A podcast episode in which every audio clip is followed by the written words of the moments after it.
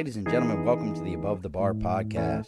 For each week, we belly up to the bar with a new guest, find out what they do, who they are, and what makes them great. So sit back, relax, and enjoy.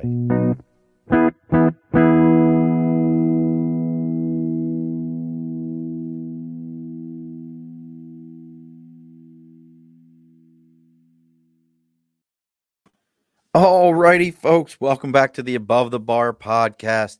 It's a Sunday and we're live. The bar is mm-hmm. open on a Sunday. It's not normally open on a Sunday, but when special things happen and you can get special people involved, you know, you got to open it. You know, somebody's passing through, you know, everybody needs to wet or whistle at some point and need to belly up to the bar, get down for an opportunity to have a chat. So we had that opportunity probably now. It, God, it feels like, well, I guess what this one wasn't too long ago. Normally, it takes a little while for me to get some folks on because we're we're booked out. But I got a message from uh, a gentleman said, "Hey, I need you to check this band out. I need you to hear them.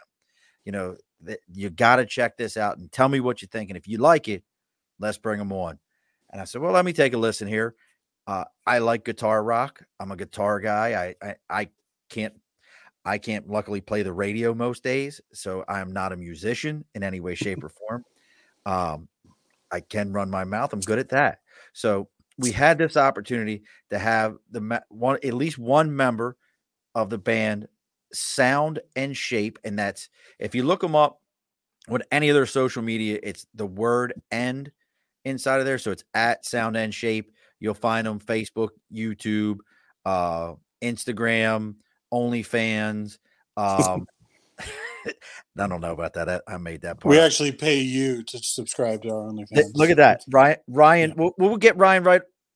We have the lead singer, you, you know, because at first they were saying, "Hey, you're going to get somebody that hangs out with the band," and I was like, "Is that the drummer?" and, oh, say I could have got that one. Say, but no, we have the lead singer of Sound and Shape with us tonight. Ryan, thank you for belling up to the bar with us. Yeah, of course. Thanks for having me.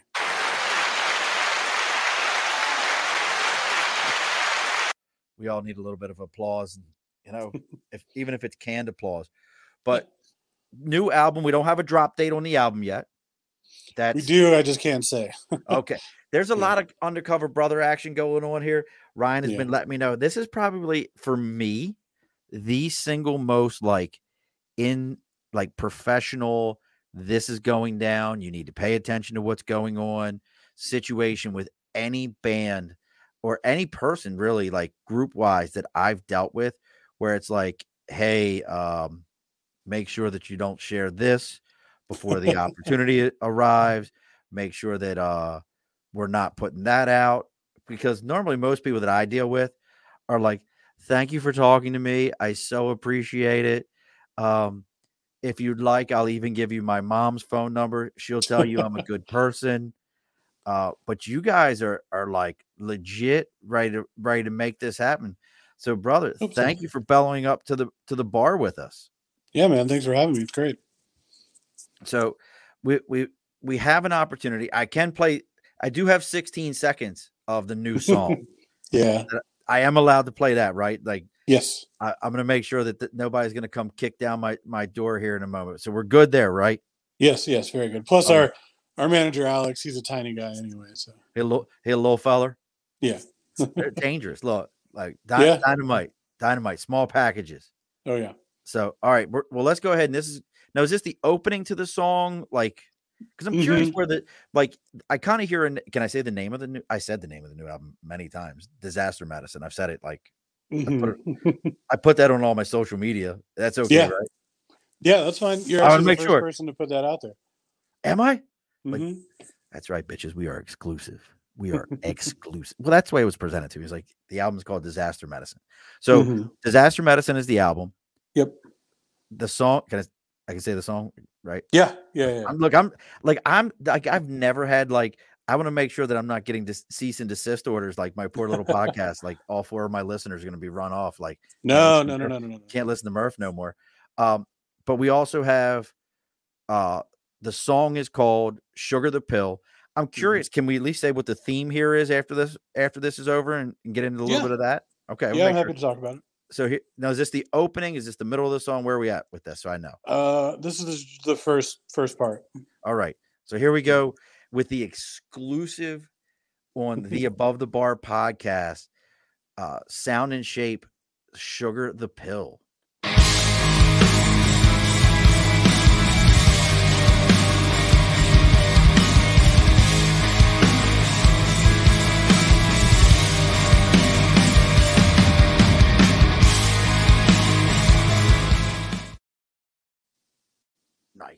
So now that's that's all you, brother. Where where are you at in this? Like, did I? fr- Are you frozen? freeze a bit. I'm freezing. You're freezing. Are we all frozen? Did we? We did one song and see. I Oh, knew the frozen. were going to come get us. You're frozen, or am I frozen? Oh, there. Am I back? Yeah, you're back. Okay, so you're frozen on my end at this point. Yeah. But as long as you keep talking, who cares? Here, let me try to see if this works. I'm going to pull you back, and then stick you back up. Let's see if that worked. You still there, Ryan? Oh well. So I can't see you right now. It's froze out. Hopefully, I'm As not long as making some goofy face. Hmm. Uh, it's okay. It's something like your your finger was up by your nose. It's fine. You're oh, look. You're unfrozen. As soon as I said that, it unfroze you. so, disaster oh, medicine, you're frozen sugar the pill. We're we're just gonna go back and forth with frozen and unfrozen, frozen and unfrozen. So so disaster medicine, sugar the pill. Mhm. Um, what's the? I, I'm hearing a theme, but is is this where where does this this whole album come from? Because we were talking about this before. This is your fourth like no shit studio album. Mhm. So where where Um, is the, the the theme behind this one coming from for you? So it's kind of, um, mean, like our first couple records were straight up concept records.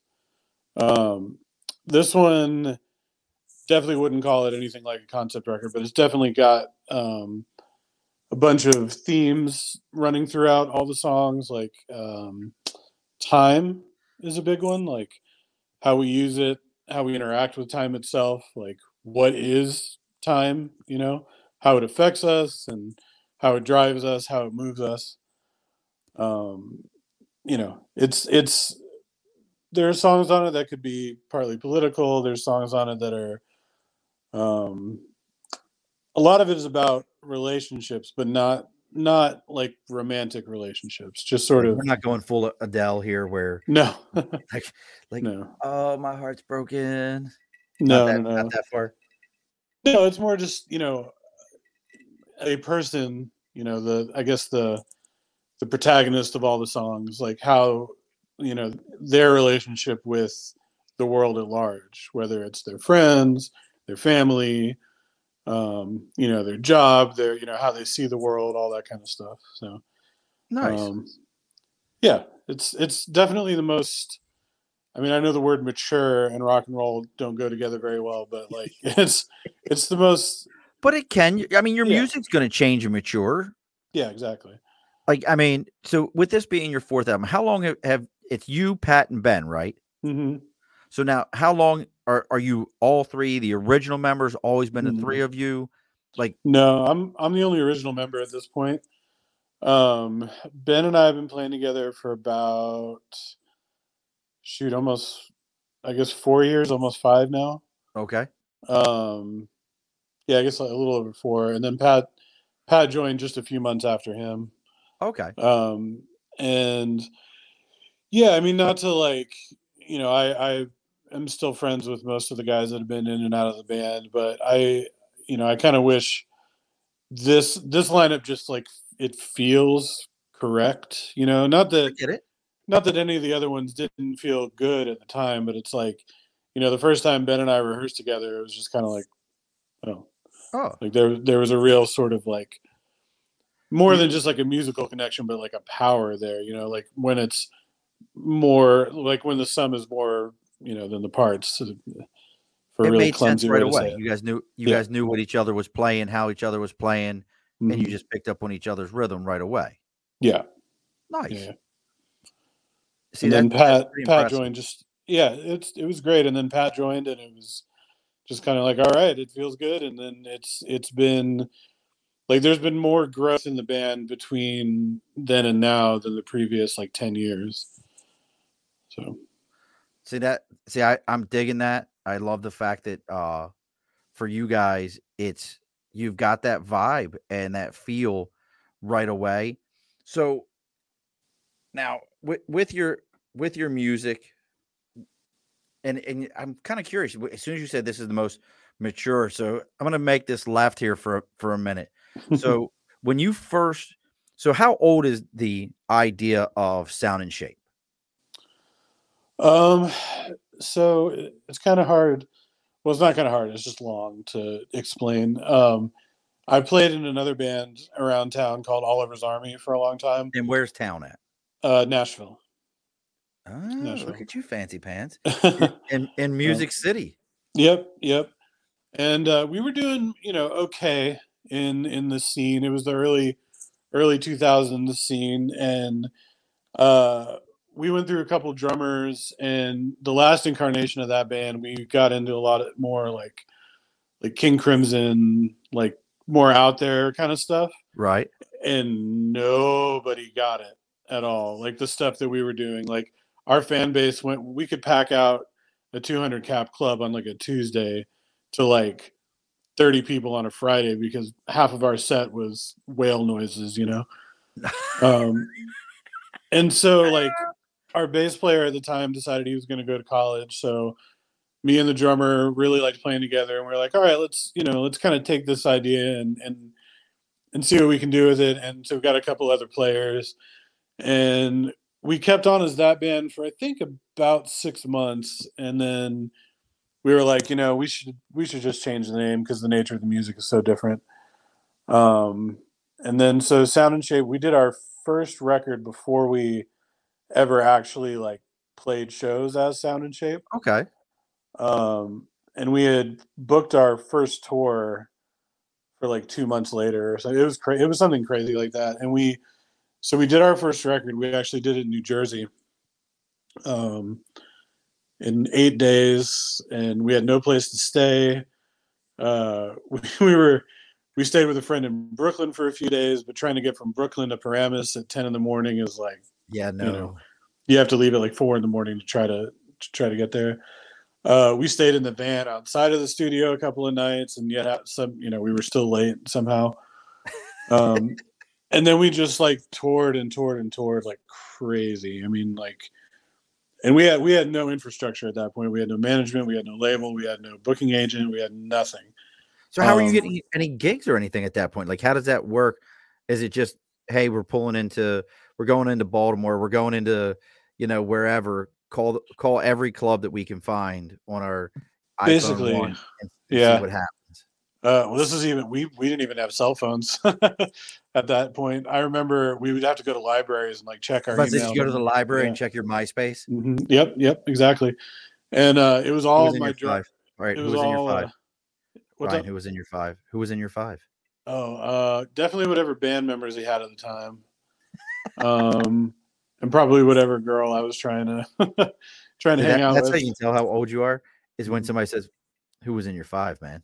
Yeah, yeah. Remember when people would say like, "Bro, I thought I was in your five. Yeah, like, yeah, man, I'm sorry, my bad. Yeah, yeah. I, took, I had to take you out. This chick I was trying to meet.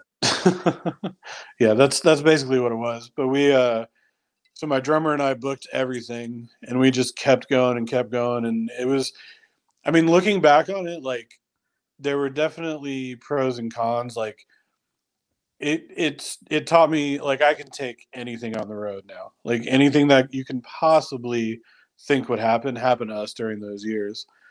Um, so I can, you know, I'm pretty easygoing on the road now, and it's also made me appreciate like um, how good we have it now. I mean, we're not, you know, we're not a big band by any stretch of the imagination, but the last, I guess, three years because 2020 doesn't really count. Um, we've we've been opening up for bigger bands, so we're playing nicer places. It's you know bigger crowds and you know we have dressing rooms and there's catering and it's just like it's really catering and dressing rooms huh yeah i mean you know it's nothing like super special but it's but uh, it's, i get it no i get it to a yeah to a to a guy who who spent you know 280 days out of the year for a couple of years like eating, you know, bread on bread and and sleeping in the back of a hot van. Like it's just like I, I always, sandwiches.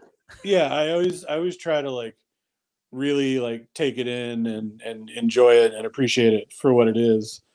Um, I- I- and it- yeah. So yeah, we just toured toured like crazy and uh kind of members came and went and seemed to be a lot of bass players. um like so I told you I can't play any instrument, but I Mhm. feel like there there's like a level to like I can't play here, sit here and do this. that there's certain like obviously lead guitar, rhythm guitar. There's a skill set inside that. There's Yeah. finger motions, Mhm. and unless you you know drums, you have to be able to keep some sort of semblance of each hand doing its own thing for the Yep. most part. Mhm. But unless you tell me your name is Les Claypool, I don't know about a bass player. Like, No, it's um it's one of the dark arts of being a musician, man. Like bass players are like a good bass player, it's it's like a deceptively complicated kind of thing because you know, good bass player is like it's almost about knowing when not to play as a bass player. Because like jazz, like jazz, it's not about the notes you play; it's about the ones you don't. kind of, but like if you, if you listen to like like one of my favorite bass players of all time is Garry Tallent in uh, Bruce Springsteen and the East Street Band, Okay. um, because he's so he's so percussive. It's about the space in between the notes more so than playing a bunch of notes. Like him and the kick drummer just locked in all the time, and you know, and but then again, like one of my favorite bass players is also Geddy Lee, who is all over the place. You know, Right. so it's, I mean, Rush is a completely different band than anybody. Well, But- but you know, Rush takes what fifteen years in between each album because they everything must be at the level of perfection yeah, that is just unbelievable. That, Like that, they're a whole nother animal. I, Yeah. I watched a, a whole documentary about them, and I was like, "This is insanity." Mhm. You know, where they're like, "That note's not right," and I'm sitting there going, "I, I don't, I know I'm not a musician, but I can tell the difference between this and that, and I don't hear shit different." And they're like, "That's yeah, like like, do you ever find yourself like with making this album uh, compared to your earlier stuff where you said hey eight days we banged out a whole album in new Mhm. jersey you know running back and forth between anywhere you could lay your head compared to here we are four albums deep sounds like probably at least 15 years in between those two albums you Mhm. know where has that in your process how has that changed for you? Because obviously people have changed you're the only consistency in it you i mean let's call it what it is ryan you are sound and shape at the at the heart of that because you've been doing it but how has that changed for you in in the process of making an album? Like if somebody said to you today hey we got eight days with this studio in hudson new york or in nashville in, in some historic location would you do it yeah, yeah. Especially with these guys. I mean, um, and I mean, what you were saying about me being sound and shape, like I guess, like I mean, yeah, I write the songs and stuff, but to me, like they wouldn't they wouldn't be what they are without Ben and Pat. Um, I'm, I'm not taking nothing from them but i'm just saying like you've been there Yeah, since yeah. the inception that's what i'm saying let me yeah, correct yeah, you. yeah, for sure. like you're there sure. since the inception Yep, yep. And this record was a little it was actually a lot different because normally um you know, we all have or I've had a day job, you know, this whole time and like I tend the way my brain works is when I'm doing like, you know, mundane tasks or driving or something, that's when all the ideas will pop in. Um and before I would just sort of have to collect them and whenever I could sit down figure it out on guitar go this doesn't work with this this works with this you know write down a couple of of lyrics as sort of placeholders and then kind of go back and refine as i had time um and then you know i have a i have a son i have an eight year old son who takes up a lot of time Okay. oh um, i have many parasites also at my home um parasites of the wallet and there's our Mhm. buddy media by dibs and, and i i dibs i thank you for my i went right into everything without See, I was so interested in this in the music piece because I find it's so inter- I didn't even do any of our housekeeping. I Oh skipped shoot! right sorry. over- I skipped right over. Look, we went right dibs. I'm so glad you jumped in. Uh, did you get to see all the pictures that we that were up for you guys this week on uh, any of the social media? Yes, yes. That's all dibs. Media by Oh, cool. dibs. Um, he does all of our media, and I tell everybody, you know, he he puts together a great deal. He sponsors us and everything. If you're looking to upgrade your media, and look, dibs, we're halfway through the show. This is actually the sweet spot, even though I jumped into everything and it's completely on me. But if you're looking to upgrade your media, make sure that you look up media by dibs. And if you mention belly up to the bar, he's going to give you 10% off your first uh your first session and a free consultation. And if you mention anything to Ryan belly up to the bar, he's going to just look at you and go, I don't know what the hell you're talking about. Please step away from me. No, no, no. I've had I've had people say worse. so now you kind of hinted at this. Now, what is the? Can I ask what the date? Are you? Let me ask this because we talk about the. Are we okay with saying what the day job was? Oh yeah. I mean, I've had uh actually I haven't had that many. um for the last 10 years almost I worked uh, at a restaurant. I was the a kitchen manager. We had two different locations, so I was the kitchen manager over both of them. Um and it was cool. Like they were cool with me touring and stuff and um I started that job right before uh like a month or two before my son was born. Um so touring obviously slowed down a bit. um Now when you're touring he was now, right? Or you guys are Uh, getting ready to tour, right? Next year should be a lot bigger. Um, this year we had a bunch of dates in October that got moved. We were going out with King's X again, Nice. um, and that those got moved uh, to next year. But we're figuring all that out right now, just like everybody else. Is there any? So, I know there's a lot of different. Like I can remember. God, who the hell did we go see? I remember going to see somebody like the. I was a kid, and I'll tell you how, how Mhm. long ago this was. I was like a kid, like 10, 12 years old, mhm. and we saw the Beach Boys at Merriweather Post Pavilion in Baltimore. And I think it was the Beach Boys. And the opening act, everybody's like, this guy's weird. I don't even understand his music. He kind of sucks. It was Chris Isaak, oh wow, Yeah. which turned out to be a, a big giant artist, yeah. you know, a couple of years later. Um, is there any, but their musics didn't match. Do you ever feel like have you run into that? So those are those are things I always find interesting with bands when it's like, like if you like I love the Counting Crows. I've seen Crows multiple times, and their opening acts seem to match with them. yeah. You know, in, in a similar style. Uh, like I saw, uh, what's her name, Sara Bareilles. I think it's Yeah, yeah, yeah. I saw her with them.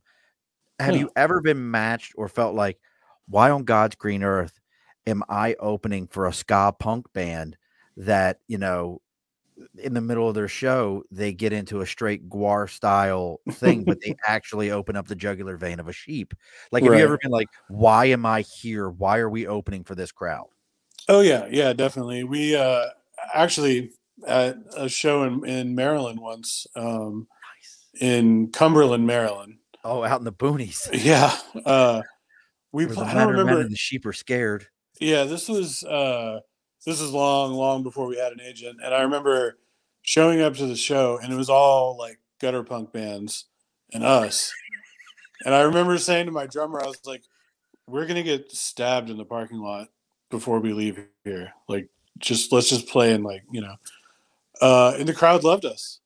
Like they went ape over us. It was great, and we like. I don't know if you listen to any of the the back catalog or anything, but like aside from being a rock band, it's kind of hard to pin us down. You know, like we're not a metal band, we're not a punk band, we're not a prog band. Um, so we tended to get put on a lot of pretty diverse bills through the years, which can sometimes be good and sometimes be bad. You know, like uh, on paper we probably wouldn't really fit with Fishbone, but that was a great show. I love Fishbone. Yeah, they're a great. They were band. amazing. Um, so you know, it's nice. it's nice to be on diverse bills, but we've definitely played like metal shows where people are just like, "This is the worst thing I've ever seen," because you know we're melodic and there's pretty parts and stuff, and some Right. people just want to slam into each other, and it's you know that's cool. There's a place for that as well, but um, so we're a little more uh, like selective about stuff we play with now, just just cause you know. and you can be now. It sounds like like you Yeah. have that more as an option that in those early days, and I get that. Like even doing what I do today, you know, um, I've been podcasting for about a year and a half, coming up on, and I think I'm even more selective now. Hey, Mhm. I, I don't know if this person's the right guest for me, or Yeah. you know stuff like that but but i i love so i'm gonna get no, even more nosy so how Sure. old are you ryan Me? Yeah. Uh, uh, the other ryan I am I'm 39. um, I'm 39 for another two months, and I hit the big four zero. big 4-0 Mm-hmm. It's not that bad it's not Yeah, I'm. You know, I don't. I don't feel 40. Whatever that means. You know. I, thank you you're playing rock music and getting ready to release your fourth album Mhm. with an eight year old going out you know possibility going out on tour it- Mhm. like soon here like why would you ever like that's amazing it keeps you young the entire time and Yeah. creating creating new music at the Mhm. same time you've seen a rotary dial phone you Yeah. know you know you're right on the cusp in, in like 81 like you're probably Mm-hmm. like you remember the the big mac the big macbook that was like the single green Oh, yeah. computer thing Mhm. yeah Yeah. you you remember those so I, I- and i asked that because like were you always a musician were you a late comer Mhm. to the, to the music world as far as like you know you're 25 and trying to or i should say 18 in college and like man i'm not picking up chicks anywhere here let me go get this guitar and learn every song every like just strum away what's the one um hotel california i'm just gonna learn hotel california and play No. just that No, I was. Uh, my mom always says that I was born with a guitar in my hand. Um, Wow. I my dad is uh, an incredible singer. He grew up um, singing gospel music. Uh, it's my family background's really strange, um, but he grew up singing and then joined rock bands in the '70s. And uh, he was he when I was born, we moved back to New York um, when What I was part? a couple months old. Um, Long Island. okay Um, he lived up uh, in Cortland for a while too. nice i know cortland Yeah, it's pretty cool. But he uh, he did you know he was doing records and stuff with different bands, and so I was just around it all. Like one of the um, my favorite stories to tell, I might as well tell it here. Was I was in upstate New York in uh, in Cortland, or maybe it was maybe his studios in Ithaca. I can't remember. It's in one of the two. they're, Um, they're close enough to each other Yeah, my dad was working on a record, and in the studio next to the one they were working in is this band called Stormtroopers of Death, which is a couple of the guys, or which is uh, Scott Ian from Anthrax and a couple Yeah. other guys. yes i was about to say Yeah, um, and my dad had to leave. the std the original Yeah, my dad had to leave um, the studio for whatever reason. I'm not. I'm not going to ask. I was like, I was there with him while they were working. I was like three or four, and so he asked the Stormtroopers of Death to watch me for like 20 minutes while he ran out.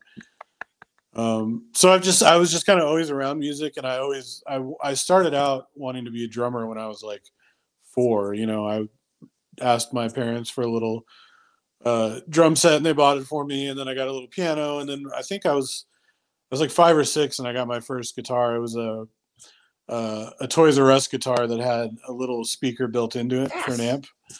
Um, and I got that when I was five or six. And then my first grade teacher um, played the Beatles album "Help" one day in class. Like he used to put rec- records on while we were reading. Um, and I like my head just shot up, and I was just like, "What is this?" and I went over to the record player, like you know, not even paying attention to what I was supposed to be doing, and like grabbed the cover to the record and was like, "I need to know everything about this now." really Um, yeah, and so I went home and I was like, "Mom, I need you to go out and buy me some Beatles albums, you know, just whatever. And uh, to her credit, she called my aunt and had my aunt go out and buy me um, some Beatles tapes. And from then on, it was just music, music, music, and it it it's pretty much been that way. You know, I um, my son is has inherited my um, habit of getting really obsessed with whatever I'm into. Um, so like anytime I find a band that I'm like, oh, I'm gonna get into this band, it's like I read everything I can. I listen to the catalog like, you know, multiple times, and um, and I've I mean I've literally been like that since I was six. So um, wow, yeah, I was just kind of I've always been around it and always done it. It's like, you know, songwriting is basically like a compulsion now. You know, it just kind of happens. See, that's wild to me. So, um, I well, you heard our opening music. Mm-hmm. Um, that's actually one of my longest and closest friends, Jim and Marisa. I've known. Well, they were dating when I was 14, and they were a couple years older than me, and Oh, we wow. just happened to be in. Uh, it was a very mixed bag crowd that we were into, and they were they were older than I was, but their son Jay wrote that that music for me. Oh, cool. I was like, Jay, I need an opener for my so- my show, and he's like, okay, and he wrote it, and like I said to you, I don't. So I I sang in high school, you know, with this. You, you hear this silky sound of this voice, um, and and a pure, you know, and I've lost much of my Baltimore accent, but it's still there. So I can if you can imagine, if you imagine this voice singing, uh, doggone, um, what we're just talking about this Phantom of the Opera. You know, Uh, hearing this voice singing that that's that's a whole nother level mm, but i reached out and i was like jay i need i need theme music and i'm just the reason i'm bringing this up is i'm curious if you're this way also because he was jay is a savant with music like the kind of person where you can say to him like and he's done it people will will, bring up instruments and be like here i play this and jay will go "I- i've never played it and you hand it to him and he listens to you and then give him a couple of about 10 minutes and he can now play the thing mm. he's one of those kind of people but when it came to this opener, I was he played it and it was like dun, dun, dun, dun, dun, dun, dun, and I was like, Jay, at the end I need it to be like this. And he goes, Okay. And he goes, Here you go, here you go, Sean. And it was just like I'm like, God, son, I I just went, no, but I wanted to be like dun, dun, dun, like I said something. I don't fucking remember what it was. And he was mm-hmm. like, boom. Is that how music is for you, or is it the other side of it where you're like, I love it, this is my passion. But if I stopped for five minutes, i'm gonna i'm losing it No, no, no. It's always there. so Um, everything yeah, it's. I mean, I'm I'm not that. I can get a tune out of any instrument you hand me. I won't be proficient at it, but I can make something happen. You know, like. Um, are we at prince level or, or where, where are we no, Where no, we no. Prince, Prince is one of my all-time idols, but I'm nowhere near uh, near there. I actually have a Prince tattoo, but what? um, is it prince or is it the symbol it's uh, the artwork from the "When Doves Cry" single, and it's. Uh, have you seen the movie Purple Rain? absolutely You know the it's the eyes and the face on the it's um painted on his bedroom wall in Purple Rain. I, I will have to go back and, and look that one up because I'm not I'm not fully sure. But it's uh, just the two eyes and then the mouth and like So I will- nose. So. I don't know. I don't know if I've ever admitted to this one here. One of the few songs that I can sing from start to finish, and I will not do it on here. Maybe, maybe if I do a Patreon and people pay enough, I'll do it one day. Mhm. Um, I can sing "Darling Nikki" from Oh, nice. start to finish, almost verbatim. And it's been a little while since I've done it. Even the uh the the backwards part at the end, which I still to this day have never looked up to see what he actually says. Oh, nice. Yeah. So Yeah, he he's one of those. I mean, it's just. I I actually just went through a, a huge Prince period. Where he was one of my first, like pre Beatles. Like I I used to literally have. I had. I wish I still had it because it would be worth a zillion dollars. But I had all of the Purple Rain singles On on forty five. Yeah, Yes. on in a little uh, Care Bears carrying case that I used to carry around. I'm being Um, harassed at this moment, Ryan. I apologize. My cat okay. is like at my feet, and he's like scratching my leg, like you're gonna pick me up. And then every time I go to pick him up, he's like, "Nah, asshole, not today." no, that's fine. I'm a cat guy. it. So every time I look away, I'm not like ignoring you. Like fuck him, I'm not listening. Oh no, no, no, you're fine. Um, but yeah, But- I just went through a another big uh, Prince period, and like it- it's just it's astonishing. Like it's on one hand, it's yeah, on one hand, it's like extremely inspiring, you know, because it's like if you even attempt it, like if if if Prince is the point on your horizon that you want to get to, you're never gonna fucking get there. But the fact that you're even gonna try is probably gonna lead you down some cool roads. Right, you you'll get somewhere i- if you can at least get to that point. Uh, Yeah. My wife just came down to to save us from the cat. If you if you're watching live and you saw her head just kind of like zip by. Oh, look, there she is again. See, Hello. see. Look, she can't hear you at this point, Ryan. But Yeah. yeah, this is this is Luna, and he's like, he he's very into. I have two asshole black cats that are just like. Every so often, he was like just stretching out, like, "Dad, let me get this nail into your leg." I know you're trying to talk to somebody, but let's see what I can do for you. But yeah, it's like so. Prince is probably where you talked about albums that made a difference. Mhm. I was just thinking about that, but I had like weird ones, like Scorpion Mhm. made a difference. Um, obviously, I said uh, Counting Crows um, definitely was an impactful. But do you feel like, as a musician, what is that? So, I know and this makes sense. As in my normal life, I do staffing. So when I hear other people talk, anything that's of a I hate to say sales because I don't really do sales. That's not what I do. I don't sell anything. Mhm. Um, but when I hear people communicating professionally, I nitpick it. right. I don't mean to, but that's something I have a passion for. And as podcaster, I'm, you know, and I've been doing this for a while, and I have a real close friend that does it. Um, you know, he we call him the Pod Father. He's been doing it for 12 years. I know he does it to me, and I listen to him when he talks about that. As a musician, when you're hearing, can can you listen to other albums and not feel like, oh, you fucking missed that note. I can hear it right here. Oh, there it is. Who's your who the hell is, is is editing your shit out? That's horrible. Like, do you do you ever find yourself doing that? That's a great question, actually. Um, I, for a long time, it was really difficult for me to do that. Um, and it kind of made me like, I don't want to say not like music, but like you can't, you can't intellectualize something that's emotion based and enjoy it for long, you know? Oh, wow.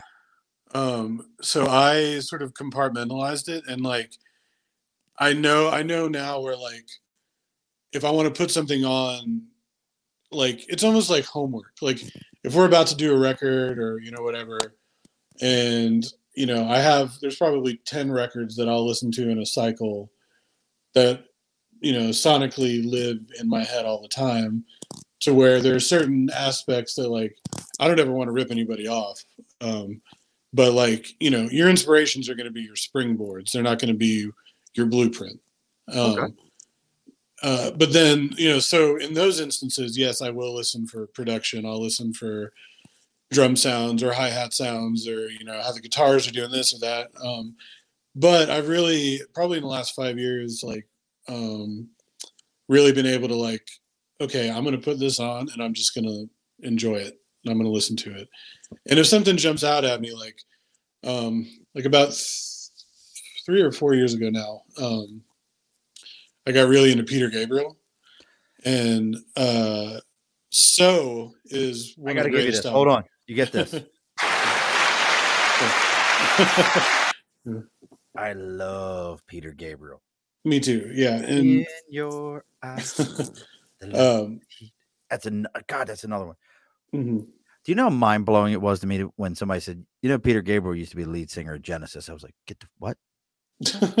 Like that to me was like this mind boggling thing that it wasn't Phil Collins. Newsflash, folks! If you didn't know that it wasn't always Phil Collins, it was Yeah. Peter Gabriel. yeah And, those uh, records are killer man and that goes back to and I don't mean to cut you off. I have to, No, I have to ask you this question. So um what the hell's the name of the song? Um up on uh salisbury hill up on Salisbury Hill. hmm Do you know what that's about? Yeah, it's about him leaving Genesis. Yes. Mhm. When I, it was like a Casey Kasem type thing I was listening to, and they were like, "Yeah, like that has nothing to do with him finding God and having like this religious moment, a, a Mhm. spiritual moment. It was just like, hey, should I leave the band Genesis and go out and do this on my own, or am I making a bad decision?" And when you know that, Mhm. and then go back and listen to that song, you're like, "Son of a bitch." Yeah. Yeah. th- this just lost like like it went from something that like pastor pastor i'm back in church now because i listened to peter gabriel you know up on salisbury hill and it really felt like you know this really opened up my heart god's talking to me and then you're Mhm. like nah he just couldn't decide if he wanted to leave the band genesis or not and you're like you fucking asshole yeah. Yeah. He's just like- such a genius, though. Like, he really is Yeah, and I he the way I got into him is I have a I have a really good friend who um is all he's in the music business and he's always telling me bands to listen to and stuff. And we were talking about early Genesis one day and like I knew the record's okay, but I hadn't really gotten super into him. So I put him on and I was like, Yeah, this is cool. My my main I mean this is we could go off on a nerdy nerdy tangent here. nerd but, away. uh, my my main problem a lot of money on comic books nerd away on music i'm, I'm listening Mm. and i had My, uh, that i grew up with that was a berkeley graduate Hmm. in music, and I pick uh, reason I always pick on bass players because he was a bass player nice. and had me backstage at James Brown concerts and had me um like helping him out with music and I still have right there the band tattoo Oh nice. which was a Kokopelli, and the band was Tom Wright and the Rainmakers. Tom is not my uncle, but Tom was the lead singer, but it was Tom Wright and the Rainmakers. Nice. So I nerd away. I told you I can't play music, Right. but I No, love I love everything about it. Um, I was just gonna say my main problem with Genesis is their keyboard player. Like he just plays over everything. So I was listening to those records and I was like, wait a sec. Peter Gabriel has all these solo records. Let me check those out. And so I went in order and I was just like, each one was just like, oh my God. And then like the next one was like, holy crap. And then the one right before, so um his first four solo records are all called Peter Gabriel, but um, Oh, Peter. Gabriel four. Yeah, they're all the same, um, same title. Uh, but that one is just mind blowing. And then when I got to So, it was like, like so. I have a number of favorite records um, that I call my favorite album of all time, even though like there's like ten of them. Um, and they're all non-Beatles category because the Beatles are kind of always on the top for me. But uh, so is one of them, and it's because like it's the point I think in his career where um, the ambition met the execution. You know, Oh wow. um, and that's where I, like all of my favorite records I feel are like that. Like I'm a huge Smashing Pumpkins fan, and my other favorite record of all time is Mellon Collie and the Infinite Sadness, and that is definitely the ambition meeting the execution. Um, the Like, I Wall wish I is had a another one of pen. to write some of so you've had ambition meets the execution which i really want to write down i could train off of that like i could train people to do what i do using that phrase ambition meets execution Mhm. that is a phenomenal phrase Oh, and the other one was intellect over emotion don't don't use intellect. What'd you say earlier you said earlier was something like Oh, um judging judging the music uh by intellect over emotion or something like that? Something like I can't but remember. but either one of those two lines like Mm. you could use those for life related you know ambition and execution and intellect and emotion understanding the two of them. Got ryan we might go off into some other bullshit here in a minute but I'm, I'm just saying like those are two so now you I, I think i already know the answer to this so one catalog you're bringing home with you this Mhm. is the cat you know desert the, the the proverbial that we all get the uh desert island where we get to bring so many one so many singular things i gotta love my wife I, I just said I, I wish i had a pen and a piece of paper and here Mhm. comes my wife with a pad of paper here Oh. and- uh, and- But uh, look, and then she's got a mask on. I don't understand. I have a beautiful wife that, for some godforsaken reason, has a Black Panther mask on. um, I am. I'm writing this down. Emotion. Oh, I, we lost Ryan. I don't know what happened there. Emotion and execution. He'll be back here in a second. I know everybody always comes back to the bar. I think maybe he had to go do do a pee break or something like that. For those of you that are that are listening right now, my my listening to us live on YouTube and Twitch, make sure you're checking out. Uh, make sure you take a moment and you check out at Sound and Shape on, and it's the word and on all the different social media that's out there, whether it be YouTube, whether it be Facebook, with whatever that that is. Make sure you take the time, go follow them, go look them up. Uh, we don't know the date of the new album, but we dropped it here first.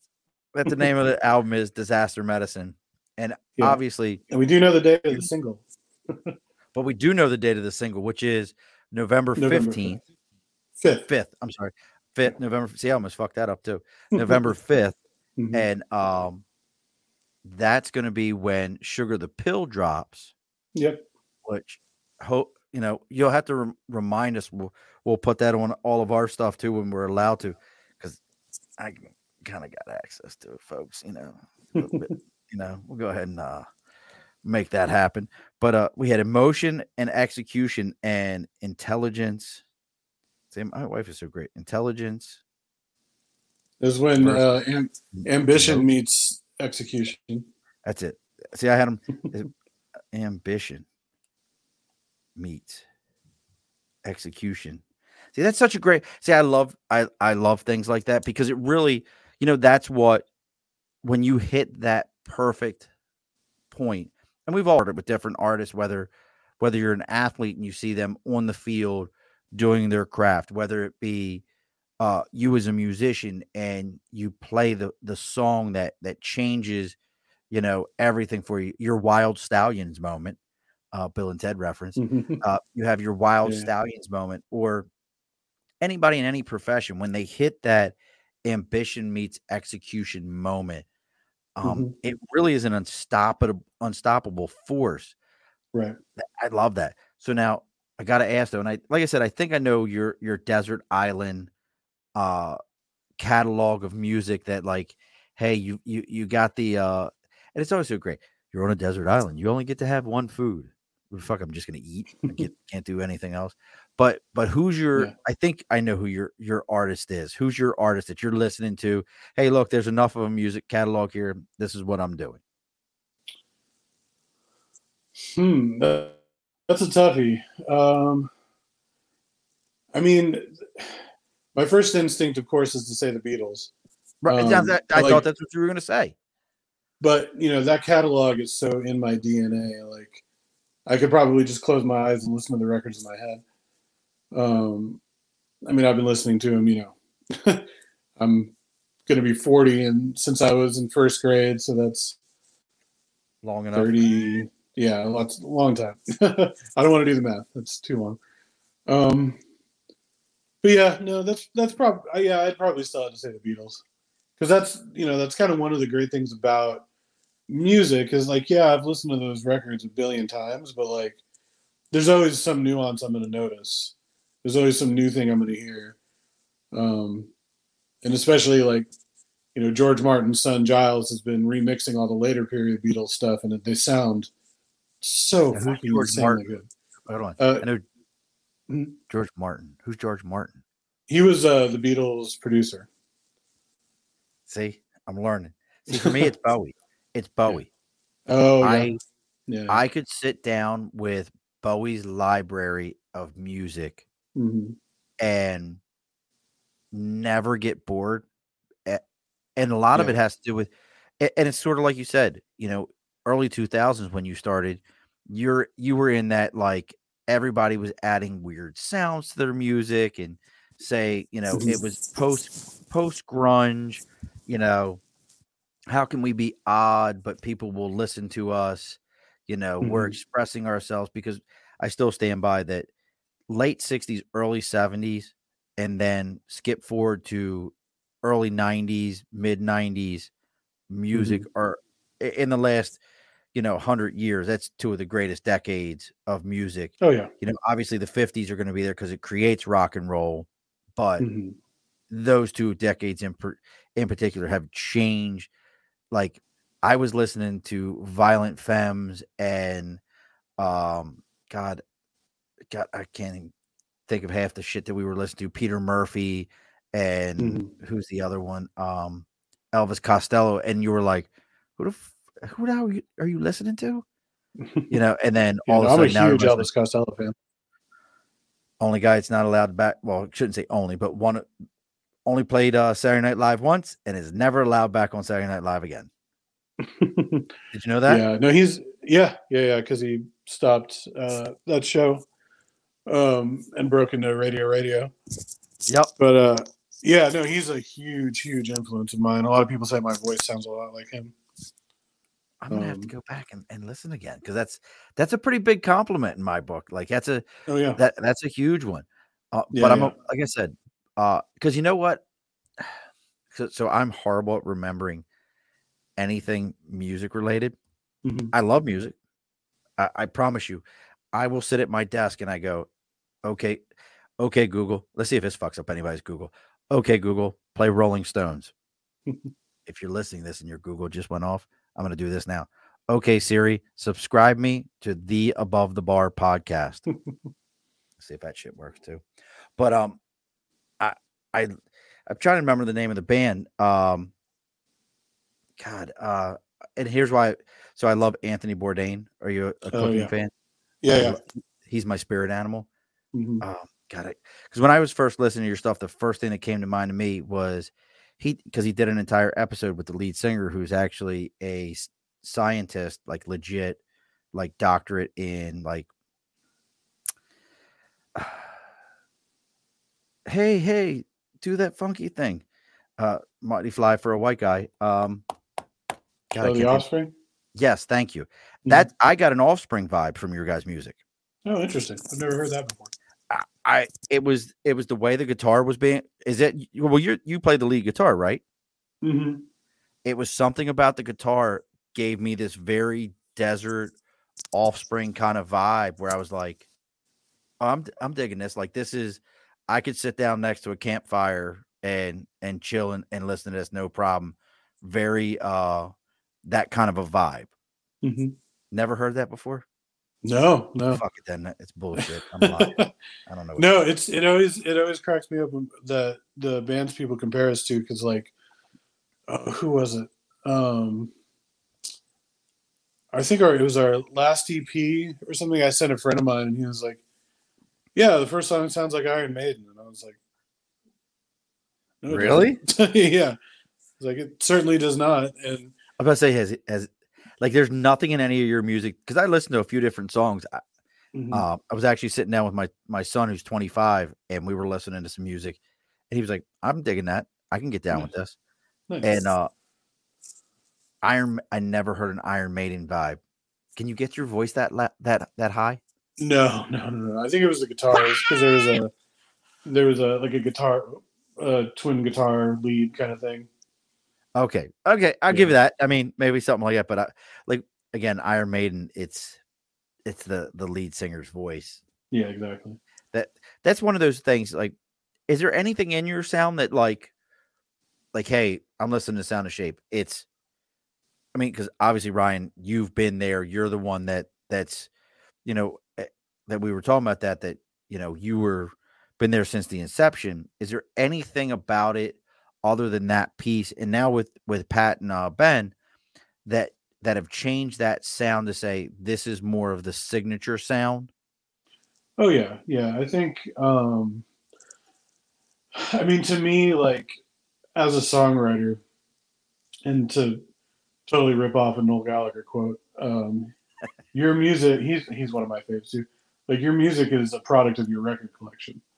So, you know, there's a lot of bands out there, and a lot of bands will probably get very angry at me for saying this, but like they take very obvious pieces of the bands that they like to the point where it's very obvious who they like, who they're listening to, the world they want to be in. Um, whereas for me, I've never been interested in, you know, at the risk of sounding pretentious, I've never been interested in fitting into anybody's sort of category musically, um, which has both hurt and helped us at certain times. You know, like for a long time, we heard from labels like, "Yeah, this is great, but we don't know how to market this. Like, what kind of rock band are you?" And it's like, just a rock band.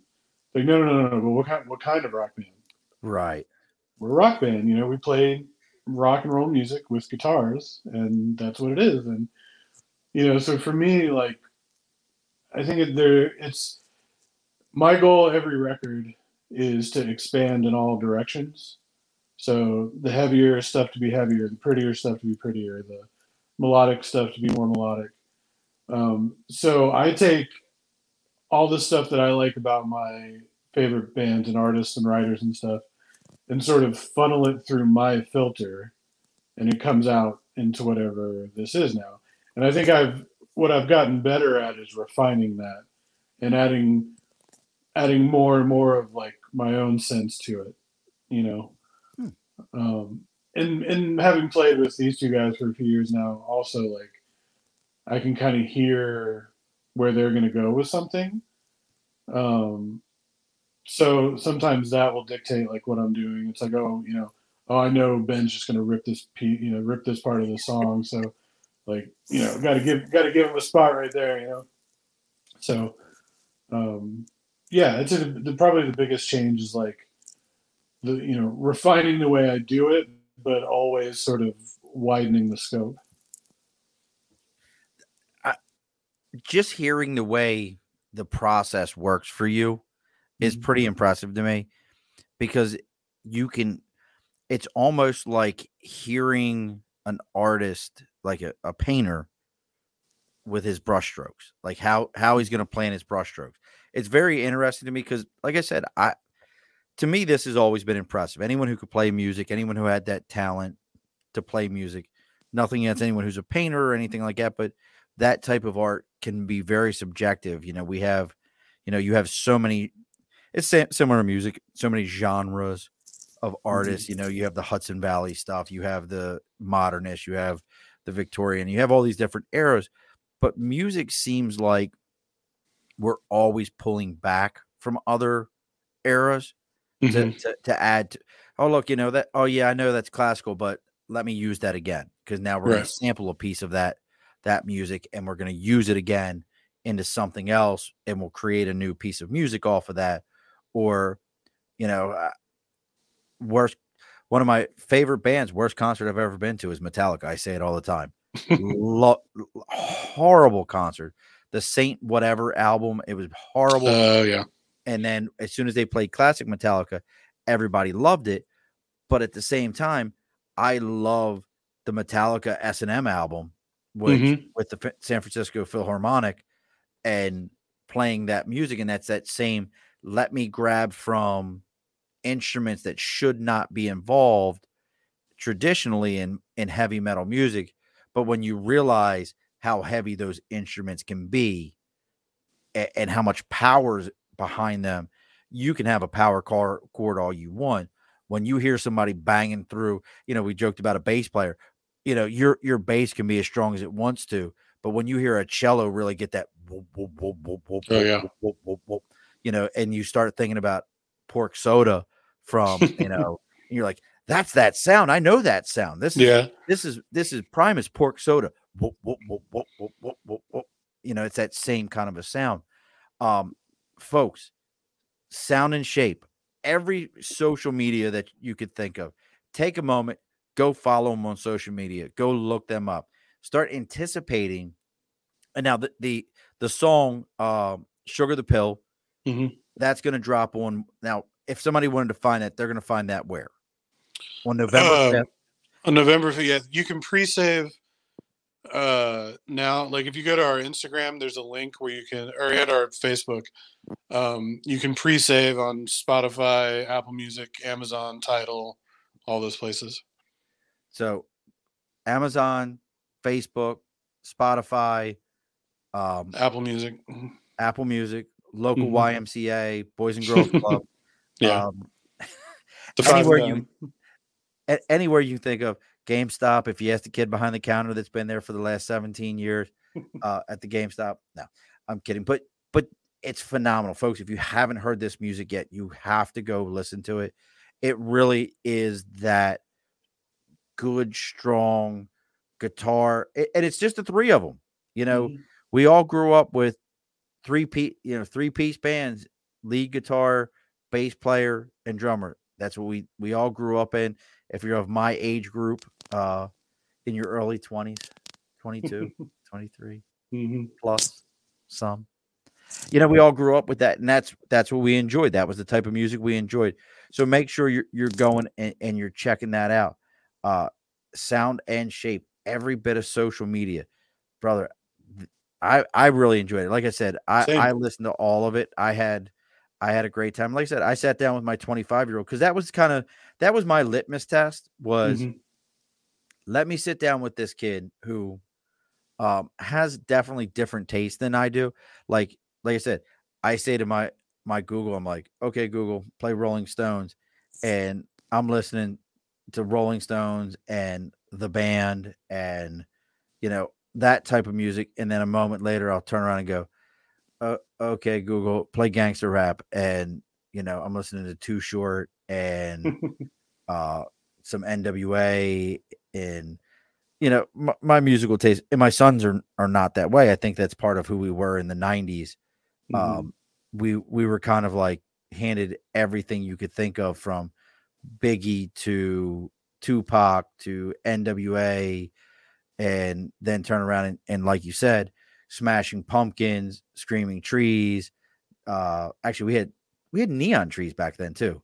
Um, that was that was another band from back then, and we were handed totally different music, you know. And at no point did anyone ever tell us, "Well, you must be into this music," because right. the because the goth kids were next to the you know grunge kids, and we all listened to everything, mm-hmm. you know, because it was just good music back then. The yeah. so much better than today. This mumble rap shit drives me nuts. like, I don't even understand what these guys are saying. So, any upcoming tour dates, anywhere where anybody can see you live? Uh, not anything to announce at the moment, but other than the local restaurant in Nashville. What's up? If they come into the restaurant, if they can figure out what restaurant you're in in Nashville, Ryan. I actually don't work there you, anymore. Huh? I actually, I actually don't work there anymore. Oh God, where are you at now? Uh, I actually am an account manager for a wholesale bakery. Damn it! If they can figure out what wholesale bakery that you work in, and they walk in and they go belly up to the bar, will you sing them a song? I'll give them a bagel. You will look at that. If you can figure out where in Nashville Ryan works at, and you can find Ryan and you say belly up to the bar, he will give you a bagel. Yeah. I have no idea if that's really going to happen. I Listen, do it. Don't harass that man at work. don't mess with that man at work. He got an eight year old. He's trying to pay bills. Don't mess with that man. An expensive eight year old. Look, every one of them is expensive. Mm-hmm. Um, we've said it many times on the show. Between my wife and I, we have eight children that range from yeah, look at his, how big his eyes got. they range from age four to age 27 or 28, I think is the oldest. I can't remember how old he is anymore. So we we cover all bases there. So yeah, they they never get any cheaper. Trust yep. me. Yep. So, uh, I will tell you this, Ryan. Do not log off after we get done closing this because I got to talk to you about something here in a moment. Okay. As always. Uh, here one more time. I want to play this one more time for those of you that are still listening. Here we go. One more time.